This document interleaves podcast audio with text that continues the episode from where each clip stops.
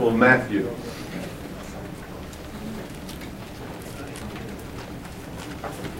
And today we are in the third lesson of the Gospel of Matthew that deals with the birth of Christ.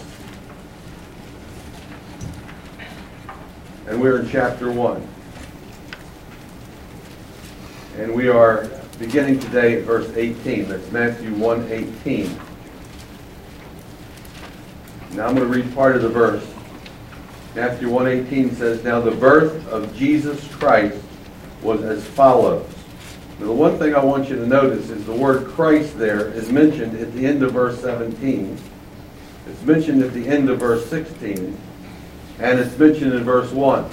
In 18 verses, the word Christ or Messiah, that's what the word Christ means, is mentioned four times. So this is all about Jesus' birth, but it's about Jesus' birth in relationship to him being the Messiah of Israel.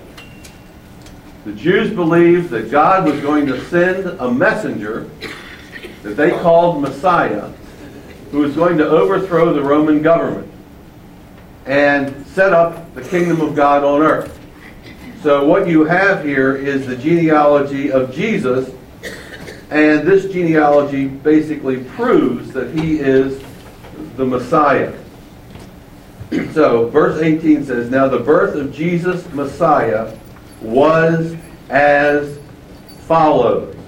Now, one commentator, a man by the name of Rudolf Schnackenburg, how do you like that name? A German theologian, New Testament scholar, says that verse 18 is an extended footnote of verse 16. Now, what in the world does he mean by that?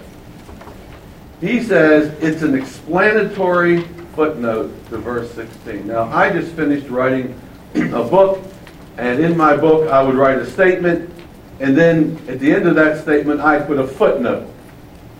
And then you would go down to the bottom of the page and you look at the footnote, and I expanded upon that statement. I may have written another 10 sentences about what I put in the body of the page. An extended footnote.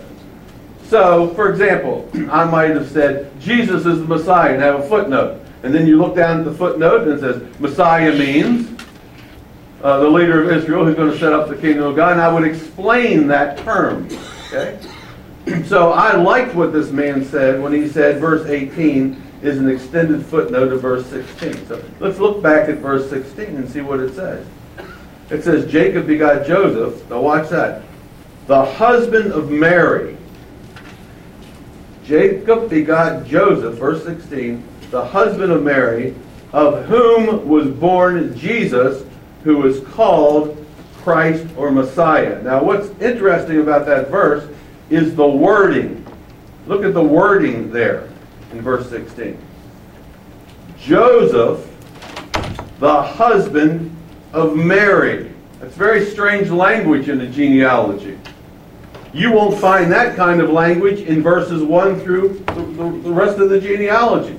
Nowhere does it say Abraham, the husband of Sarah. Nowhere does it say, you know, David, the husband of Bathsheba. That's very strange language. Even when women are mentioned in the genealogy, it never says the man is the husband of. What it says is that the man begot somebody. For example, up in verse 2, it says, Abraham begot Isaac. And then in verse 3, for example, a woman's mentioned. See, Tamar is mentioned in verse 3. Do you see her there? and her husband's Judah. Notice it doesn't say Judah, husband of Tamar, does it? Doesn't say that. But what it does say is Judah begot Perez. And when you look down at verse 16, it says Joseph, the husband of Jesus, and guess what it doesn't say? Joseph begot. It doesn't say begot at all. See? In fact, look at the pronoun there in verse 16. The husband of Mary, of whom was born Jesus. Now, that pronoun, whom, is a feminine pronoun, and it refers back to Mary. So what it says is, Joseph, the husband of Mary, of whom, that means Mary, was born Jesus. So therefore, Joseph is not the husband, not the father of Jesus. He begat nothing. He didn't begat Jesus. Mary had Jesus, who was called the Christ. So Jesus is born of Mary, and he's not begotten of Joseph. Now, how did that happen? How did that come about? Okay? Well, that's what verse 18 and onward explains. There's the footnote in the sense. Here's the explanation. Look at verse 18. Now the birth of Jesus Christ, since that was a very strange way of that happening, that was the birth of Jesus Christ was as follows. After his mother Mary was betrothed to Joseph, before they came together, she was found with child. Now, what are we what are the facts in verse 18? Fact number 1, Mary was pregnant. That's fact number 1, okay?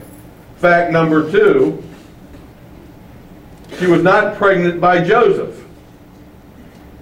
It says before they came together. It says she was pregnant while they were betrothed to each other. After Mary, his mother, was betrothed to Joseph, before they came together, she was found with child. Now, in our society, we do not have betrothal. We have engagement. And engagement is different than betrothal.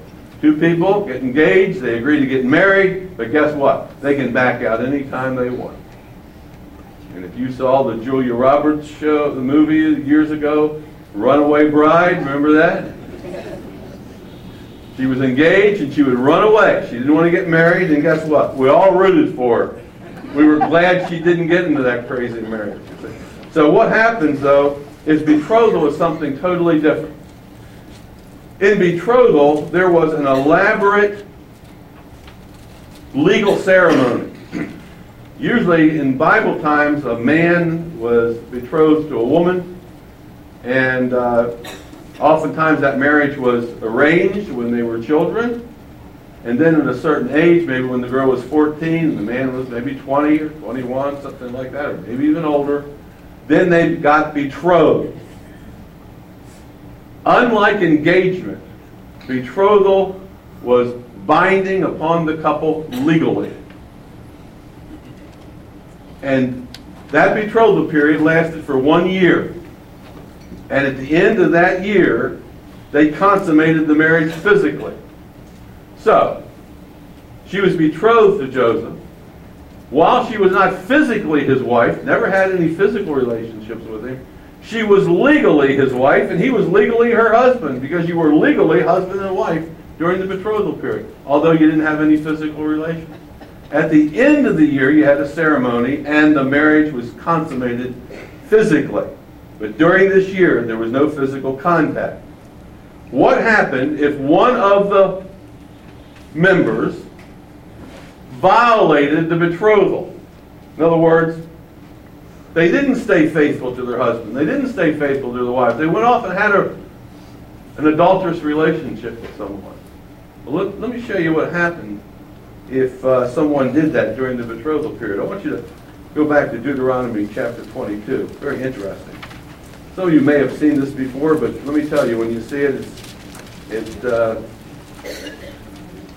it catches your interest immediately. Deuteronomy chapter 22.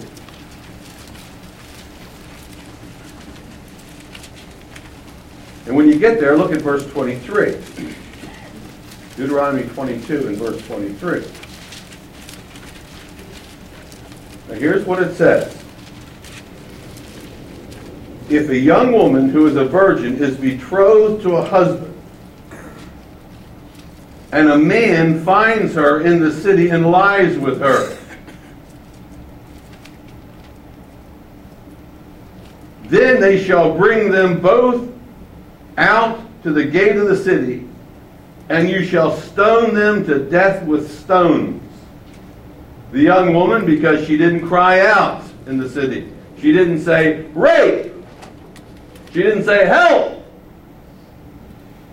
And the man, because he humbled his neighbor's wife, notice even though she's betrothed, she's still called a wife, although she never had any physical relationships with her husband. So you shall put away the evil among you. So what happens if a young woman is betrothed to a man and she does not stay faithful to that man? She has a relationship with someone else. Maybe the guy entices her, tempts her, rapes her, doesn't matter what it is, and she doesn't say, Help! I'm a married woman, help! Then they both are stoned to death. Now, in Jesus' day, they were living under the Roman Empire, the Roman government, and the Roman government wouldn't let Jews stone each other. So, even though something like this would happen, they wouldn't stone them. Okay? Let me show you another passage which is very interesting. Look over 24, Deuteronomy 24. What happens if a wife cheated on her husband? Okay? In other words, she was involved in it. Wasn't forced upon her. Look at verse chapter 24 and verse 1. When a man takes a wife and marries her, and it happens that she finds no favor in his eyes because he has found some uncleanness in her, he shall write her a certificate of divorce, put it in her hand, and send her out of his house. So what you have here is if a woman maybe committed some sort of sexual act with another man, the man would write a letter of divorcement. Now what you have in the Jesus story, birth story, if you go back to Matthew chapter 1, is Mary is pregnant during the betrothal period. I don't think she said help, did she? Did she cry, rape, rape, help? No. She's pregnant during the betrothal period, and Joseph is not the father. That much we know. How do we know that? Because verse 18 says what? Before they came together. So here's a girl who's legally bound to be married to this man in one year, and she's pregnant by somebody else. Now the text goes on and says this at the end of verse 18. She was found with child of the Holy Spirit. Of the Holy Spirit. now we know this is a miraculous birth. It's a miraculous conception at this point, not a miraculous birth a miraculous conception. She is, she is conceived by the Holy Spirit. So that explains verse 16. How Jesus was born of Mary and not begotten by Joseph. There's your footnote. Okay? So this is a miraculous event that Matthew explains in verse 18. But guess what? Joseph doesn't know that. All he knows is this girl's pregnant, and he didn't get her pregnant. Therefore, he assumes she's pregnant by what? Another man. See? And that's what you need to understand. That's what makes this story so fascinating. So look at verse 19. Then Joseph, her husband, being a just man, a righteous man, a good man, and skip down to the verb was, was minded to put her away. that means he was going to divorce her. He was going to write the letter of divorcement. Now notice he's called a just man, and this just man is going to divorce this woman. It shows you that there are grounds for divorce. Joseph knows those grounds, and this is one of them. And being a righteous man, he has the right, according to Deuteronomy, to divorce this woman.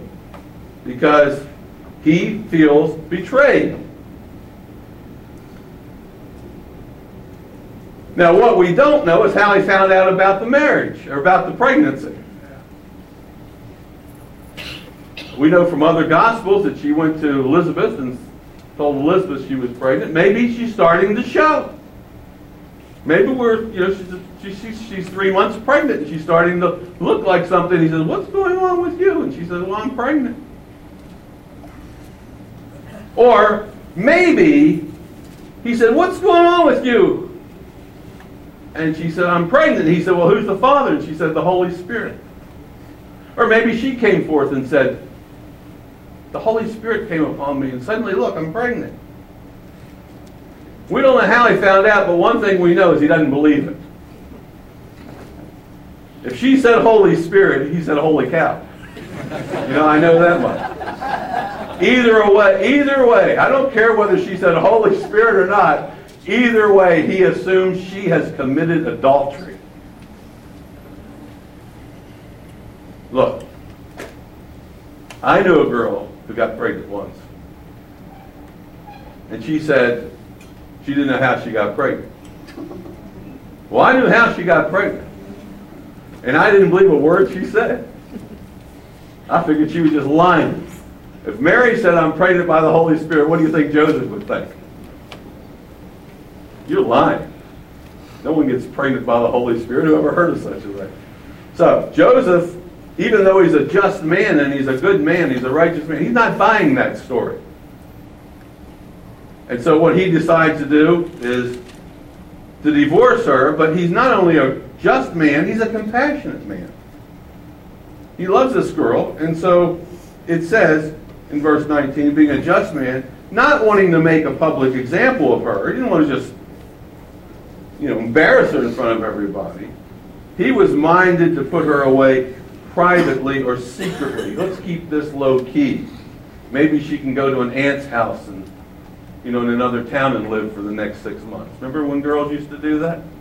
You got pregnant and suddenly uh, you didn't. Well, in my neighborhood at least, I knew that there were a couple of girls that went and visited their aunts for an extended period of time. Went and lived with their grandparents. I, I was just told they went to live in another city. I was just a kid. I didn't know what was going on.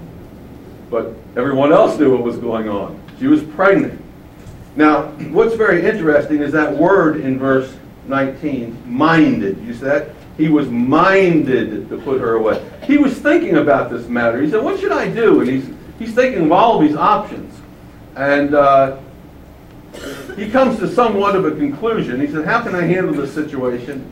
and he's, he's leaning, he's mindful, leaning toward divorcing her in a quiet way. Okay? But he decides to sleep on it. You know, you don't want to make a rash decision. So he said, Well, I'm going to sleep on this thing. Tomorrow I'm going to make my final decision. And while he's asleep, God changes his mind, changes his plans. Look at verse 20. But while he thought on these things, behold, and that word behold should grab your attention while he thought on these things. Look! Behold! An angel. So that's how Matthew's telling the story. An angel of the Lord appeared to him in a dream, saying, Joseph, and notice how he addresses Joseph, son of David. Calls Joseph son of David. Have you ever seen that phrase before in the genealogy? You saw it up in verse 1 where Jesus Christ is called the son of David. Uh, Joseph also has a lineage with David, and therefore he also is an offspring of King David. It's, David is in his lineage. And here's what he says in verse 20. Do not be afraid to take Mary, your wife. These are the instructions. Don't be afraid to consummate this marriage. Don't, don't be afraid to get, go the next step beyond betrothal and marry her. Now, why do you think the angel would have to say, do not be afraid to take Mary your wife? You're going to learn, which this is how you learn to interpret a text. Now, it's the common sense, isn't it? Why would he say, don't be afraid to take Mary your wife?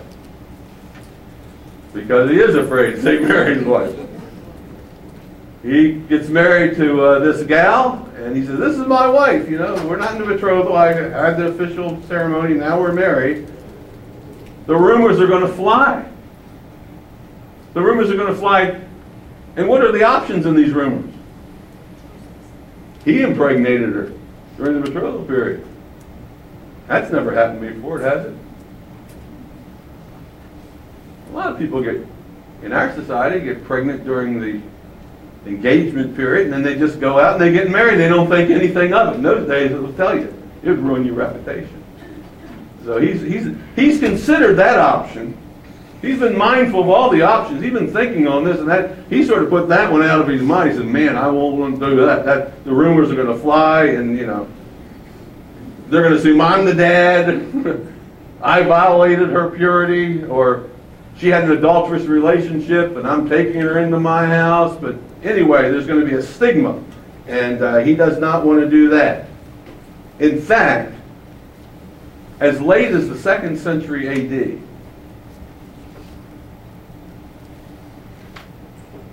there were rumors still afloat that Jesus was an illegitimate child of Mary and some Roman soldier. A man by the name of Celsus. You ever heard of Celsius? Celsus wrote a book called On True Doctrine. He was not a Christian. And he was trying to determine what is true and what's not true. And he writes a book and he he says, well, how about this virgin birth story that we have back 150 years ago? Is that true? And his conclusion was, no, the virgin birth isn't true. Christians just made that up to cover up this woman's pregnancy before she got married. So he just rejected the virgin birth outright, uh, thinking it was just a cover up. So the angel says, Look, don't be afraid to take her as your wife. Now look what else he says. Because, he gives the reason in Verse 20. For that which is conceived in her is of the Holy Spirit. This is God's doing. Now, if you woke up from a dream and you discovered that your girlfriend was pregnant, or the girl you were engaged to was pregnant, and she said Holy Ghost and you said Holy Cow, and then you're trying to figure out what to do. I think I'm going to break this engagement, but I'm going to sleep on it. And while you're asleep, you have a dream.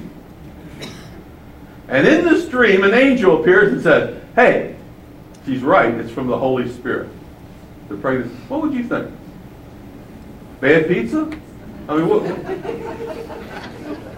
I'm not going to believe that story, are you? But you see, the people of Israel, God's people, understood very clearly that God spoke in dreams. Now, we just wave our arm and think, well, he doesn't do that anymore. Well, maybe he does it more than you think. And you're just not listening. you say bad pizza. He is convinced that this is a message from God, that indeed this is a miraculous birth. And also, let me tell you, the Romans believed in miraculous births as well. They had all kinds of myths that the gods came down and had relations with women and produced you know, great heroes in their society. In fact, in uh, the book The Twelve Caesars by Suetonius, who was a Roman historian, he tells of uh, the birth of Augustus Caesar. Caesar's the emperor of the Roman Empire when Jesus is born. And uh, he says that Caesar's mother, Atia, went to the temple of Apollo at midnight for a worship service. And she fell asleep. And while she was asleep, a mystical serpent came and impregnated her. And when she woke up, there was a mark on her body, and she wondered, what was that? And nine months later, Augustus Caesar was born.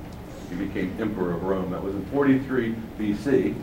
And this man is now emperor when Jesus was born. So miraculous stories were afloat about births now, those were myths serpents impregnating women. Uh, this is not like this. This simply says that this birth is from God. Now, look at the result in verse 21. And the angel said, And she shall bring forth a son. I love that. Look what the angel says to Joseph. The result. She shall bring forth a son. He announces the gender of the baby two centuries before, or 2,000 years before there were sonograms. Look at that. Now that's how you can test whether something's true. If the baby's born and it's a girl, you know that was a bad pizza. But now I know Dr. Kane, I know the tricks that these doctors have. Girl's pregnant and they say it's going to be a boy. They know they're 50 50 50. And if they're right, the girl remembers the prophecy. And if they're wrong, she forgets it because she has a baby and she's happy. So, but angels, this angel knows that this baby is a boy and actually names him. Look, says, You shall name him Jesus. Uh, Hebrew Yeshua, uh, Joshua, which means uh, Jehovah is salvation. You shall name him Jehovah is salvation, Jesus. Why? Because he will save his people from their sins. so this baby is born miraculously through some process of God for the purpose of being the Messiah, the Christ, who will save his people from their sins. Now, listen very carefully. His people means Israel. This is natural deliverance, national deliverance. Israel is under the bondage of Rome. Israel has been under the bondage of Babylon, Assyria, Babylon, Persia, Alexander the Great, the Greeks, you know, all these different, this, the Syrians, now Rome. And the Messiah is going to come and he's going to deliver the nation of Israel. He's going to redeem them. Okay? So it's more of a national deliverance here than a personal deliverance. Now we get in on it, and our sins are forgiven just as well, but the purpose of the Messiah was not that you would be saved. The purpose of the Messiah was that God would set up his kingdom on earth, and the kingdom of David would be restored, and you get to get in on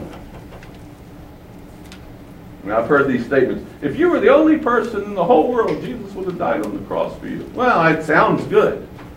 Uh, and I would say maybe that's true, but that's not his purpose for coming. What was his purpose for coming? That Israel would be delivered. God has established a new covenant with Israel through the death of Messiah, and you get to get in on it. He would save Israel from their sins, the nation from its sins of unbelief and rebellion and not trusting God, uh, going along with the other nations, buying into their worldview, uh, you know, accepting their idolatry. Israel needed to be cleansed, and that's what Messiah was going to do. Now, Matthew gives his own comment in verse 22. He's told the story up until that time. Now he gives a commentary or an explanation. Look what he says. All of this was done that it might be fulfilled, which was spoken by the Lord through the prophet, meaning the prophet Isaiah, saying, Behold, the virgin shall be with child and bear a son, and they shall call him Emmanuel, which is translated God with us, or God is with us. So he's saying all this happened as a fulfillment of Old Testament prophecy. Now that Old Testament prophecy, you know, is Isaiah 7:14, and we're going to look at that in depth next week.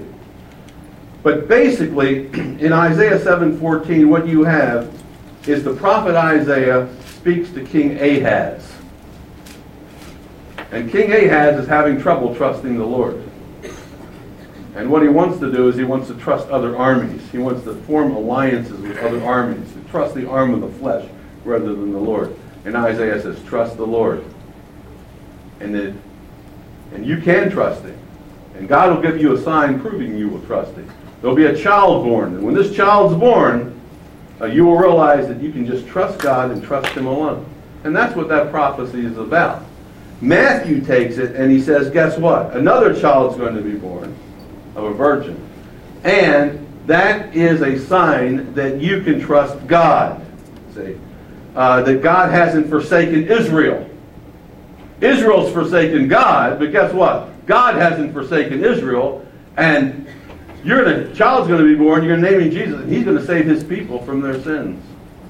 He hasn't forsaken Israel. He has a plan for Israel.